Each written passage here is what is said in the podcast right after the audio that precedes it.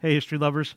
I'm Mike Rosenwald with Retropod, a show about the past rediscovered. There's a promising new prescription drug that was recently approved to treat depression. Spravato will be available at certified treatment centers. The new drug from Johnson & Johnson acts on different brain chemicals than the decades-old antidepressants like Prozac. But Spravato is being treated with caution, and it can only be administered in a doctor's office under medical supervision. That's because the new treatment is closely related to another drug, one that's been around since 1962 and often used for a very different purpose for getting really high and dancing all night.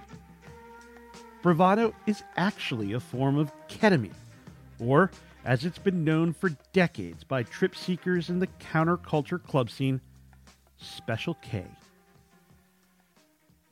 Ketamine was first synthesized as a drug in the early 1960s, and its intended use was pain relief.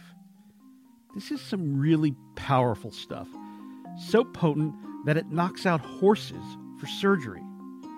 During the Vietnam War, medics used ketamine to treat wounded U.S. soldiers, though obviously with smaller doses than the horses.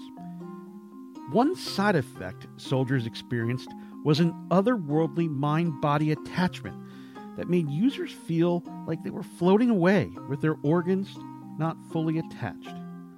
When word of this reached home, the trippy crowd really wanted to get their hands on the stuff. The federal government tried to get it off the streets, but some far out researchers continued extolling its virtues and researching potential medicinal benefits. Like Dr. John C. Lilly, a renowned counterculture physician and close associate of 1960s psychedelic guru Timothy Leary.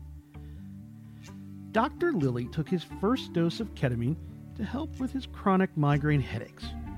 He then rode increasing doses of the drug into some of the strangest research of the late 20th century. In an appearance on the public television series Thinking Aloud, Dr. Lilly said he had a rather strange experience upon taking 150 milligrams of ketamine. Lilly told the interviewer that the experience made him believe that a very important part of his body had suddenly been removed by the imaginary Earth Coincidence Control Office. I screamed in terror. My wife Toni came running in from bedroom, and she said, it's still attached. So I shouted at the, at the uh, ceiling, who's in charge up there? A bunch of crazy kids? Lilly was one interesting dude. He wrote books on topics ranging from electroneurobiology to gas pressure measurement.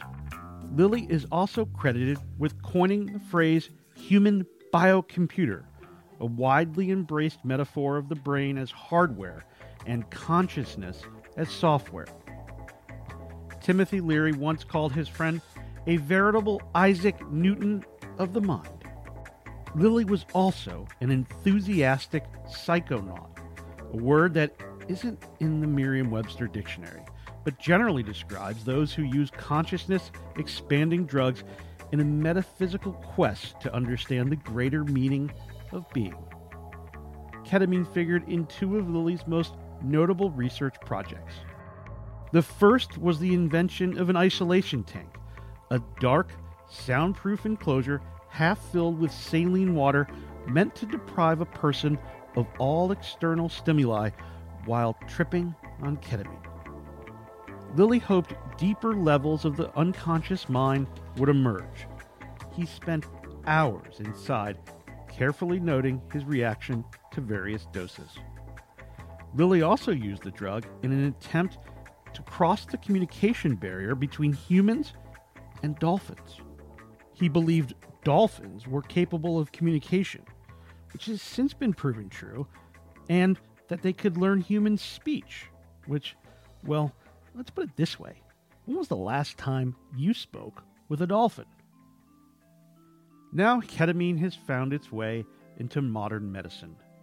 That trip began not long before Lilly died when researchers in New York gave IV ketamine to seven patients suffering from extreme depression. In a few hours, they felt better. It was a wonderful shock, one of the researchers said. Now, another counterculture drug is being tested, this time to relieve anxiety for people facing imminent death. The drug is probably familiar to anyone who ever faced an imminent Grateful Dead show. LSD. I'm Mike Rosenwald. Thanks for listening. This episode was adapted from a story written by Steve Hendrix for the Washington Post. For more forgotten stories from history, visit washingtonpost.com slash retropod.